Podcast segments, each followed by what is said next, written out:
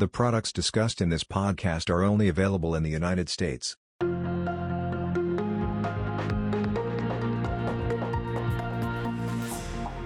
Welcome to the Vaughan Nelson Podcast. Today is the second quarter 2023 Vaughan Nelson Midcap Fund Recap. And with me today is lead senior portfolio manager Dennis Alff. And with that, Dennis, I will turn things over to you. Great. Thanks, Dan. Uh, before we get started, I hope everyone's out there having a great summer. Uh, I know it's super hot out there for most of the country, so uh, do your best to stay cool. Uh, all right, let's get into the quarter and into the portfolio.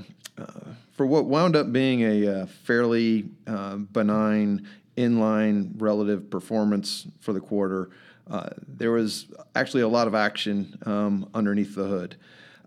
April and May were slower months for the market uh, as equities continued to deal with the fallout from the first quarter regional uh, banking liquidity crisis. The broader market was down well over 4% in our universe uh, during this period, and we actually posted relatively strong uh, relative performance across the entire portfolio. Uh, June was a completely different animal, however, uh, as the benign jobs report at the beginning of the month intersected with the idea that the Fed was getting pretty close to the end of its rate hike, hiking cycle, uh, and that launched the market up almost 8% in extremely short uh, amount of time. The market's strong relative performance uh, in that, that, that brief period uh, was, was led by the highest beta stocks, uh, and we actually saw the portfolio give back much of the gains that we had earned in, in April and May, uh, which resulted in our relative performance uh, being pretty much in line with the market um, by the end of the quarter. With that as the context, let's look a little deeper uh, into what exactly happened. Uh, the portfolio posted some relatively nice gains in healthcare, uh, with several our, of our names that are levered uh, to the increasing healthcare utilization uh, f- trend, posting very strong gains as the overall volumes in healthcare began to recover. Additionally, the portfolio performed well uh, in the materials segment uh, with a couple of names there that have very strong long term visibility uh, due to their exposure to the federal infrastructure spending. They performed very well, as well as a position that we have that's tied to the improving aero market, showing very strong performance. Finally, our, our semi names uh, performed very well uh, in the quarter, given their exposure to the growing AI market, uh, as well as uh, our software holding uh, that is beginning to show margin benefits as its move from a license to subscription revenue model uh, really starts to gain some traction. Now, on the flip side, the portfolio lagged in the consumer space as many of the higher beta names uh, not owned in the portfolio put up exceptional performance in the month of June, with the idea that a soft landing for the economy uh, was perhaps coming into into focus. Uh, similarly, the uh, portfolio's financials holdings uh, struggled in the month of June as the stability of our uh, holdings in fintech and our exchanges were left behind by the market as the market bid up a handful of consumer finance names uh, in the month of June, despite concerns about uh, a potential worsening uh, credit environment, uh, and those names were not held by the portfolio.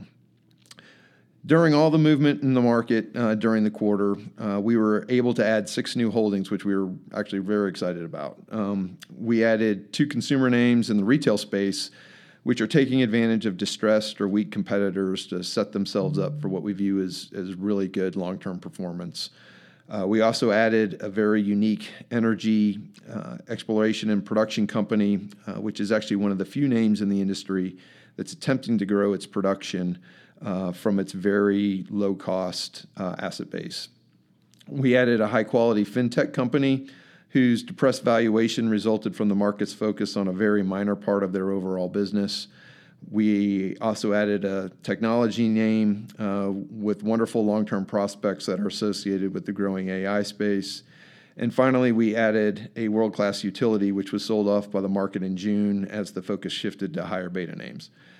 Uh, we're very excited about these additions. Uh, to, f- to fund these purchases, we sold uh, a couple of tech names that had reached our, our valuation targets, uh, and we deployed about half of our available cash that we raised uh, during the banking crisis last quarter.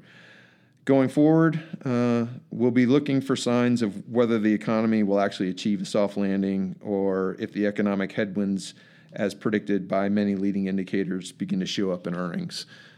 Uh, we expect most companies to experience some difficulties with inventory and channel destocking in the near term as a result of changing supply chain dynamics, uh, which will make it somewhat difficult to know which of the, those two scenarios is correct uh, in the medium term.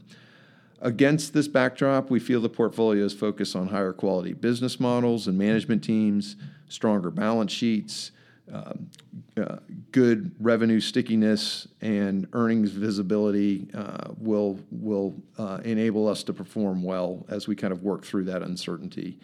The next few months are going to be really important for the market, um, but we feel like we know what we're looking for, uh, and we feel like we're really ready.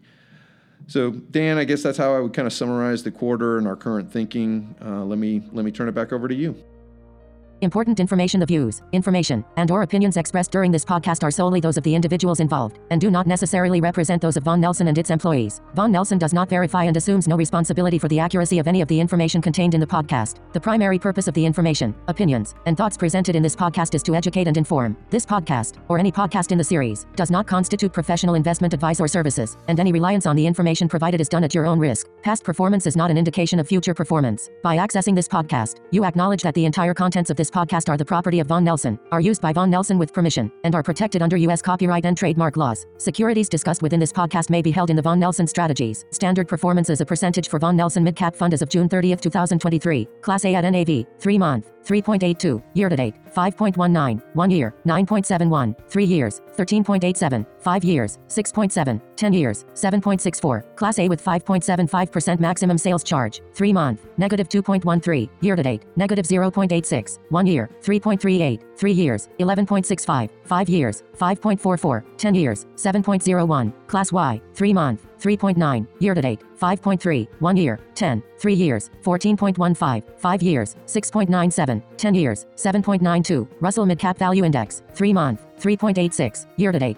5.23, 1 year, 10.50, 3 years, 15.04, 5 years, 6.84, 10 years, 9.03. Performance data listed represents past performance and is no guarantee of, and not necessarily indicative of, future results. Total return and value will vary, and you may have a gain or loss when shares are sold. Current performance may be lower or higher than quoted. For most recent month-end performance, visit im.natixis.com. Performance for other share classes will be greater or less based on differences in fees and sales charges. Performance for periods less than one year is cumulative, not annualized. Returns reflect changes in share price and reinvestment of dividends and capital gains, if any. Top 10 holdings for the Vaughan Nelson Midcap Fund as of June 30, 2023. AmerisourceBergen Corp, 4.57% of portfolio. Republic Services, Inc., 4.38% of portfolio. Motorola Solutions, Inc., 3.44% of portfolio. Tyler Technologies, Inc., 3.08% of portfolio. AutoZone, Inc., 3.01% of portfolio. FactSet Research Systems, Inc., 2.9% of portfolio. CACI International, Inc., 2.74% of portfolio. NASDAQ, Inc., 2.64% of portfolio. Maximus, Inc., 2.62% of portfolio. Performance Food Group Company, 2.56% of portfolio. The portfolio is actively managed and holdings are subject to change. There is no guarantee the fund continues to invest in the securities referenced. Gross expense ratio 1.21%. Class A share, 0.96%. Class Y share, net expense ratio 1.15%. Class A share, 0.90%. Class Y share, as of the most recent prospectus, the investment advisor has contractually agreed to waive fees and or reimburse expenses with certain exceptions once the expense cap of the fund has been exceeded. This arrangement is set to expire on April 30, 2024. When an expense cap has not been exceeded, the gross and net expense ratios may be the same. Definitions of terms used in this material. Russell Mid Cap Value Index is an unmanaged index that measures the performance of the mid cap value segment of the U.S. equity universe. It includes those Russell Mid Cap registered sign index companies with lower price to book ratios and lower forecasted growth values. S&P 500 index is a widely recognized measure of U.S. stock market performance. It is an unmanaged index of 500 common stocks chosen for market size, liquidity, and industry group representation, among other factors. It also measures the performance of the large cap segment of the U.S. equities market. Alpha is a measure of the difference between a portfolio's actual returns and its expected performance, given its level of systematic market risk. A positive alpha indicates outperformance and negative alpha indicates underperformance relative to the portfolio's level of systematic risk. Beta is calculated for the three year period and represents the risk associated with the fund relative to market risks. For example, the market has a beta of 1.00, so if a fund has a beta of 0.85, it can be expected to be 15% less volatile volatile than the overall market. Conversely, if a fund has a beta of 1.08, it can be expected to be 8% more volatile than the overall market. Vaughan Nelson Mid Cap Fund risks U.S. equity equity securities are volatile and can decline significantly in response to broad market and economic conditions. Investments in small and mid-sized companies can be more volatile than those of larger companies. Value investing carries the risk that a security can continue to be undervalued by the market for long periods of time. Before investing, consider the fund's investment objectives, risks, charges, and expenses. Visit im.natixis.com or call 800-862-4863 for a prospectus or a summary prospectus containing this and other information. Read it carefully. The index information contained herein is derived from third parties and is provided on an as-is basis. The user of this information assumes the entire risk of use of this information. Each of the third-party entities involved in compiling, computing or creating index information disclaims all warranties including, without limitation, any warranties of originality, accuracy, completeness, timeliness, non-infringement, merchantability and fitness for a particular purpose. With respect to such information, this material is provided for informational purposes only and should not be construed as investment advice. There can be no assurance that developments will transpire as forecasted.